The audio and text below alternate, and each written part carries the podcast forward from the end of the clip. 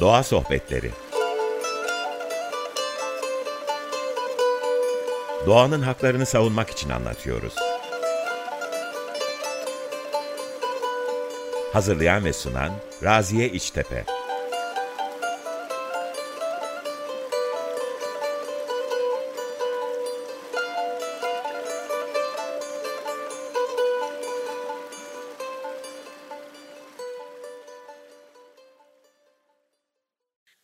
Merhabalar, Doğa Sohbetlerine hoş geldiniz. Ben Raziye İştepe, 95.0 Açık Radyo'dayız. Bu hafta baharı konuşacağız. Ee, Anadolu'nun birçok yerinde bahar artık geldi, cemreler düşmeye devam ediyor, Nevruz yaklaştı. Ve e, Anadolu'da e, baharı kutlamak aslında büyük bir gelenek, e, bir bahar şenliği havası var bütün coğrafyada. Her yerde farklı farklı kutlamalar, isimler var. E, bunlardan birisi cemreler ve Nevruz. Özellikle de... E, Karadeniz bölgesindeki e, kutlamaların nasıl yapıldığını merak ediyoruz. E, ve bu merak ettiğimiz sorularımıza cevaplamak için de doçent doktor, mimar Mustafa Reşat Sümerkan bizlerle birlikte. Hoş geldiniz. Çok teşekkür ederim. Ee, bizi dinleyen herkese Trabzon'dan selam ve sevgilerimi gönderiyorum. Çok mutlu oldum. Ee, bu bilgileri sunmak da bizler için çok güzel gerçekten. Hocam bu, bu bölgede özellikle halk kültürü konusunda çalışmalarınızı e, biliyoruz ve e, hevesle e, yaptığınız çalışmaları okumaya, öğrenmeye gayret ediyoruz hep birlikte. Biz biliyoruz ama dinleyicilerimiz için böyle kısacık bir kendinizi tanıtabilir misiniz? Tabii, tabii. Ee, ben 1953 yılında Trabzon'da doğdum. Bütün eğitim Trabzon'da geçti. Ee, Karadeniz Teknik Üniversitesi Trabzon'dadır. Ee, mimarlık bölümüne 1972'de girdim. Mezun oldum. Mezun olduğum yıl kadro açılmıştı, asistanlık kadrosu. Başvurdum, kazandım. Tabii bu işlerde araştırma öncelik tanıyor. Ee, doktora tezim Doğu Karadeniz kırsal kesimindeki evlerin yapısal özellikleriydi. Giresun, Trabzon, Rize, Artvin illerini kapsayan bir e, kırsal çalışma yaptım. Çok sayıda köye gittim. E, o köylere gidince evet ben mimari bir araştırma yapıyordum ama kırsal kültürü de e, detaylı şekilde öğrenme fırsatını yakalamış oldum. Başka meraklarımız da var tabii. Yani fotoğraf merakımcılık merakımla e, Karadeniz'in her noktasını hemen hemen sanki mahallemmiş gibi gezme fırsatı yakaladım. Orada öğrendiklerimiz gerçekten e, inanılmaz şeyler. E, bölgemi böylece çok detaylı da tanımış oldum. Karadeniz'de tabii ki Anadolu'nun birçok yerinde olduğu gibi coşkuyla bir baharı kutlama var. Ee, Karadeniz'de mesela cemreler biliniyor mu? Ee, o bölgede bu insanlar e, cemre hakkında ne düşünüyorlar? Ona ne isim veriyorlar? Biraz bunları merak ediyorum. Çok yaygındır sözcük. Çocukken bile hatırlarım. Ee, ama e, özellikle kırsal kesimde çok e, bilinen e, ve beklenilen bir dönemdir.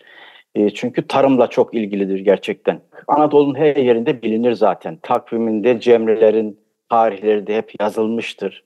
Baharın gelişinin habercisi sayılır. Trabzon'da ve komşu illerde de tüm özellikleriyle bilinir. Cemre sözcüğü Arapça kendi bir sözcük.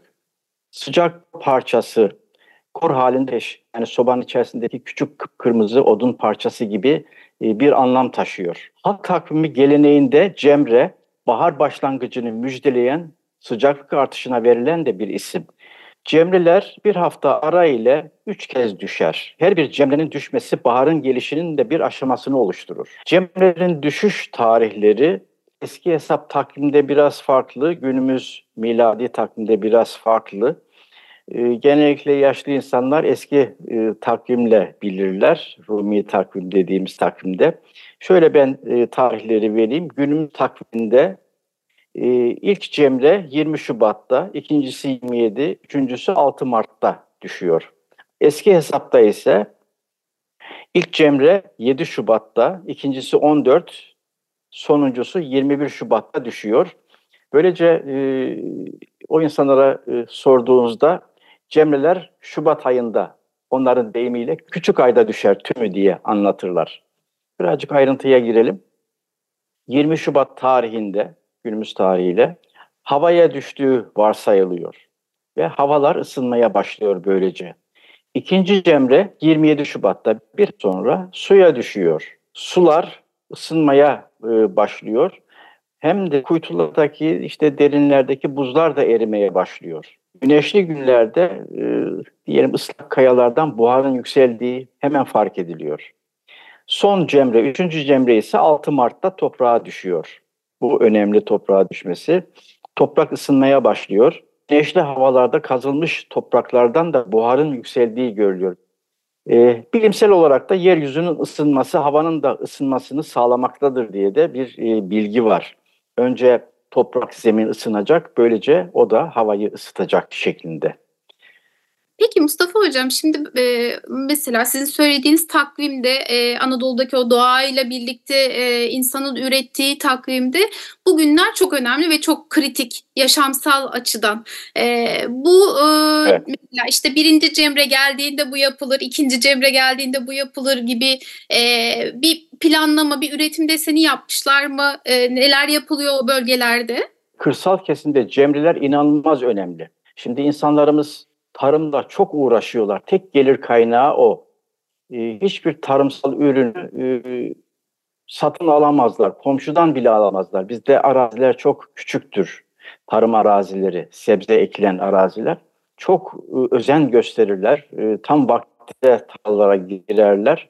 Hava durumu, havanın özelliği çok önde gelir gerçekten. Çok dikkat ederler. O yaşantı içerisinde cemrelere de çok önem verilir. Cemrer tarımsal faaliyetlerin başlangıç tarihini ve bazı e, sebze türlerinin, meyve türlerinin başlangıç tarihini de belirler çünkü. Şubat ayında özellikle kadınlar çok çalışır. Şubat ayınca ancak dinlenirler. Ve cemrelerle birlikte de işte e, yeni yılın ilk faaliyetleri başlam olur. Eski hesapta 13 gün sonra gelir yeni yıl. Yani e, günümüz takviminde ayın 14'ü e, eski takvimde yılın ilk günüdür hemen hemen tarım ürünlerinin tümü cemreler düştükten sonra ekiliyor gerçekten yetiştiriliyor. Bunlar meyve ağacı aşılama ve fidan dikme de dahil. Bölgede cemrelerden önce sadece patates ekiliyor. Cemrelerin düşmesi için e, tarlaların kazılması, bellenmesi beklenmiyor. Cemreler düşmeden 10 gün, 15 gün önce o, o işler yapılıyor, sorun yok.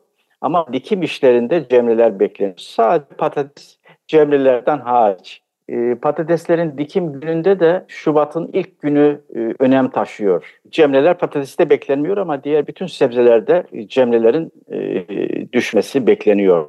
Toprak ısınacak ki e, o sebzelerin tohumlarının ya da işte köklerinin e, beslenmesi, yetişmesi için e, gerekli gerçekten.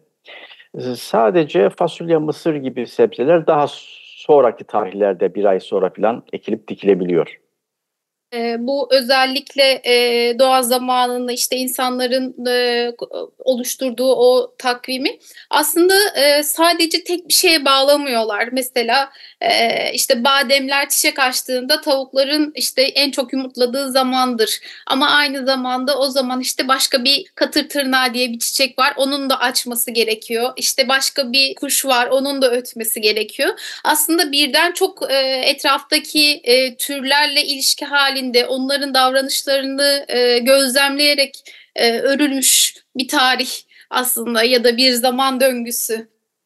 Şimdi e, günün saatlerini belirlemekte bir güneş saati e, bile yeterli olabilir. Ama Karadeniz'de güneş yok. 360 günü 300 gün pahalı. Mevsimleri belirlemekte de, e, ayları belirlemekte de büyük bir ihtimalle güneşin hani e, doğduğu, battığı e, noktalar değişiyor ya dünya küresinin yönünün değişmesiyle. O sebeple de işte şu kayanın üzerinden doğmaya başladığında Mart ayı girmiştir e, o tarihte Mart giriyor gibi, şuradan doğunca da şu ağacın üzerinden işte Mayıs girer gibi böyle bir takım hizalar falan bu e, hesaplamada önce taşıyor diye düşünüyorum. Yani bir düşünün e, güneşin doğuşuyla batışıyla mevsim belirlemek, ay belirlemek, güneşin oluşturduğu gölgeyle saatleri belirlemek nasıl ne kadar doğayla e, bütünleştiriyor. E, düşünüyorum da keşke o dönemlerde, yıllarda mı yaşamak daha mutluluk verici oldu. Böyle işte mekanik cihaz, elektronik cihaz yokken Evet kesinlikle e, doğayla olan e, bağlarımızın en güçlü olduğu zamanlarmış. Mustafa Hocam müsaadenizle sohbetimizde kısacık bir mola vermek istiyorum. E, daha sonra tekrar sizlerle birlikte olacağız ve sohbetimiz kaldığımız yerden devam edecek. Tekrardan merhabalar. 95.0 Açık Radyo'dayız. Doğa Sohbetleri programımız kaldığımız yerden devam ediyor. Mustafa Reşat Sümerkan bizlerle birlikte Karadeniz'deki bahar kutlamalarını, cemreleri e, konuştuk.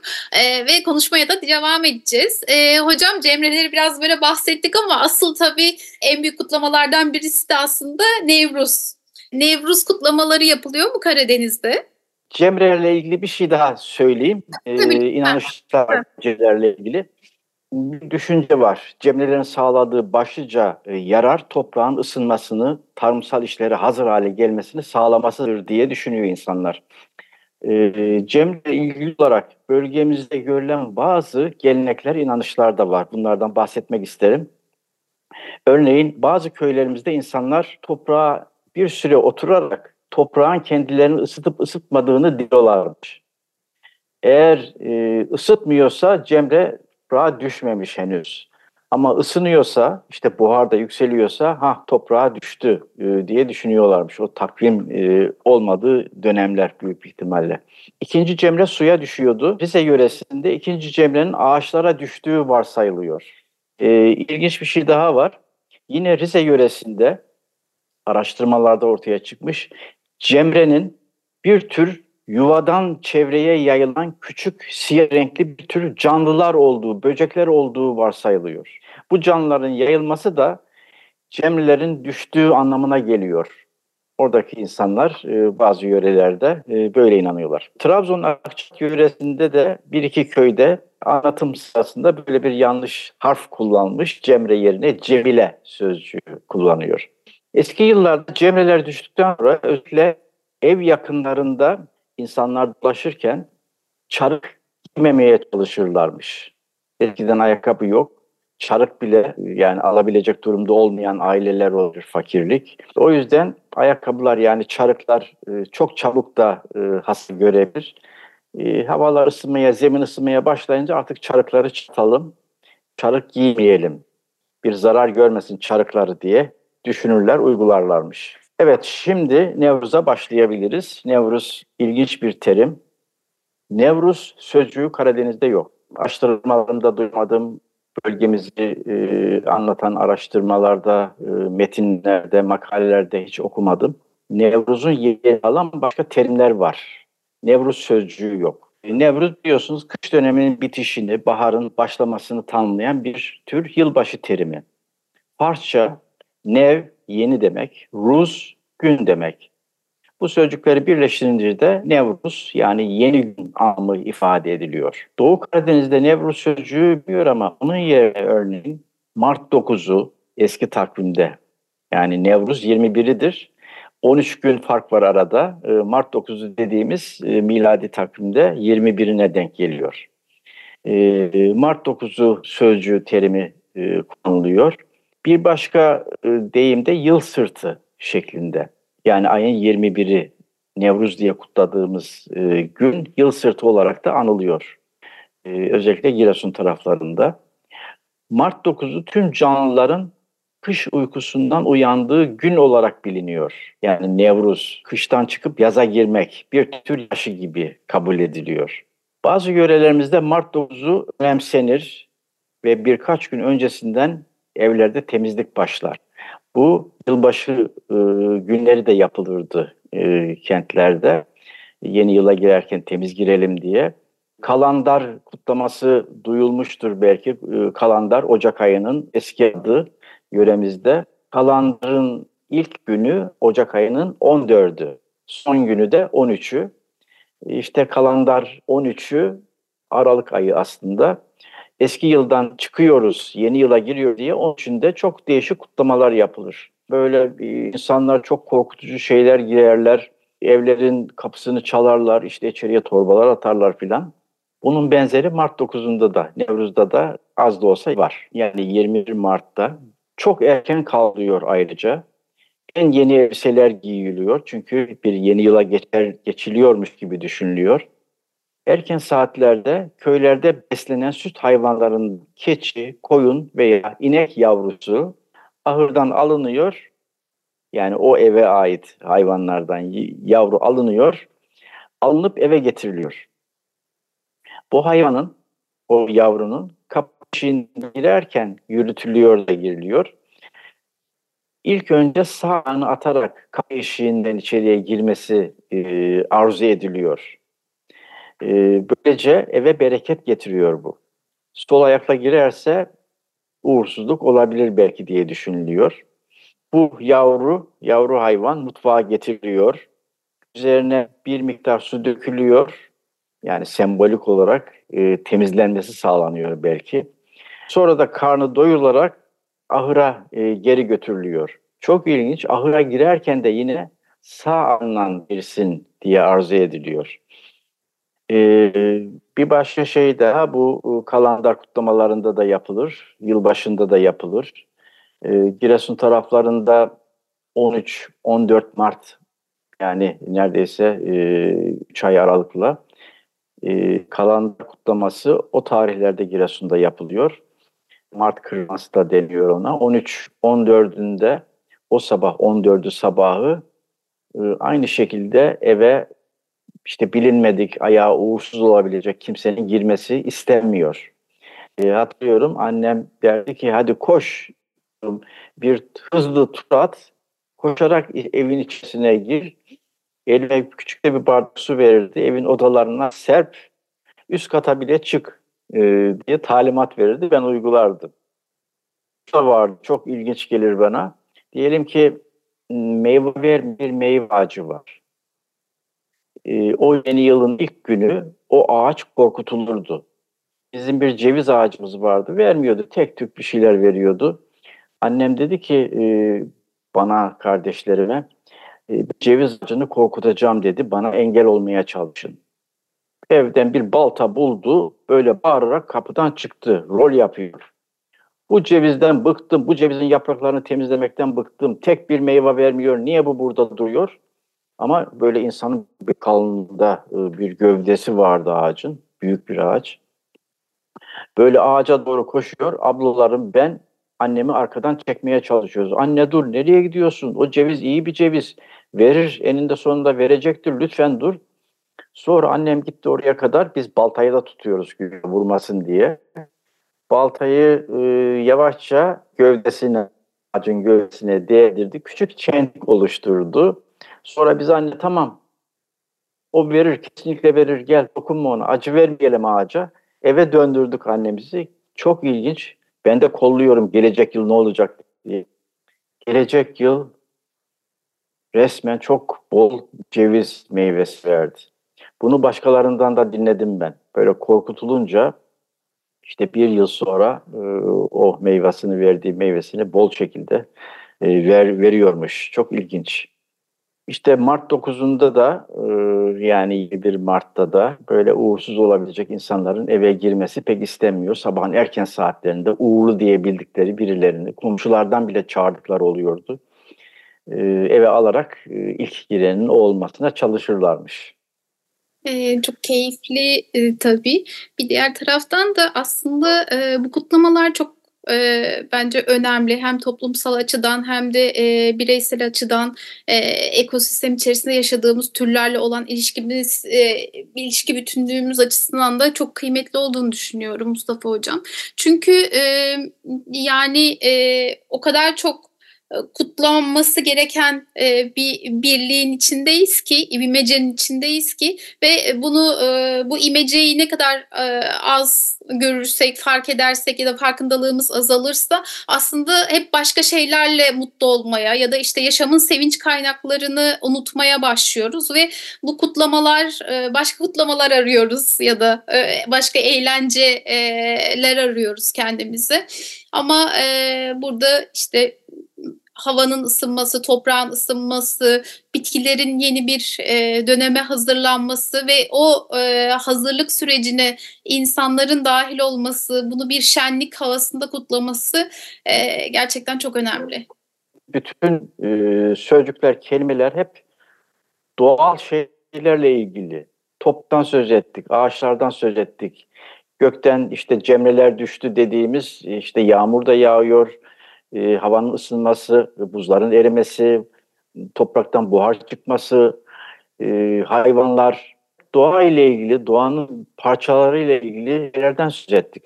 Doğayla bütünleşmiş bir yaşam vardı geçmişte. İnsan inanası gelmiyor gerçekten. Bu örnekler e, böylece bunu da bize gösteriyor, ispat ediyor. Ne güzel. Çok çok teşekkür ederiz bizlerle de paylaştığınız. Ee, hocam yavaş yavaş sonuna geliyoruz. Eklemek istediğiniz aklınızda e, kalan bir şey varsa alabilirim. İşte bir şey var bölgemizde ama bütün Anadolu'yu sanıyorum kapsıyordur. Ee, köyde insan kalmadı. Köyde insan kalmaması demek bütün bu geleneklerin sona ermesi, unutulması, bitmesi anlamına da geliyor. Yani e, insanlar kente göçüyorlar, gidelim artık şu eski e, giderlerini toparlayalım demek çok yanlış bir şey. E, köy o tarımsal araziler ne olacak? Boş kalabilir mi onlar? Yani e, bir şekilde o arazilerin değerlendirilmesi lazım. E, o araziler e, yani ekilip biçilerek değerlendirilebilir.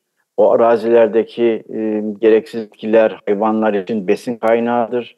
Yani hayvancılık ve tarım işlerinin kırsal kesime kesinlikle e, tekrar yaygınlaştırılması ve insanların e, o işlerle uğraşmasını sağlamak lazım diye düşünüyorum. Aklıma geldikçe resmen moralim bozuluyor. Evet evet kesinlikle yani bir diğer taraftan da bu bilgilerin e, yaşamasının sebebi aslında o bölgelerde hala bu e, üretim biçimleriyle doğayla uyumlu üretim biçimlerinin devam etmesiyle e, bugün e, konuştuğumuz bütün bilgiler yaşıyor ve yaşayacak. E, çok teşekkür ederiz bizlerle bu bilgileri de paylaştınız. Çok sağ olun, çok sağ olun. Eksik olmayın. Ben de çok sevindim. E, e, tekrar görüşmek dileğiyle. Görüşmek üzere. Sevgili dinleyenler bu hafta Karadeniz'deki baharı karşılayan ve kutlayan kültürü konuştuk. Bölgeyle ilgili merak ettiğimiz birçok konu vardı ve doçent doktor Mustafa Reşat Sümerkan Karadeniz'le ilgili bilgi birikimlerini bizlerle paylaştı.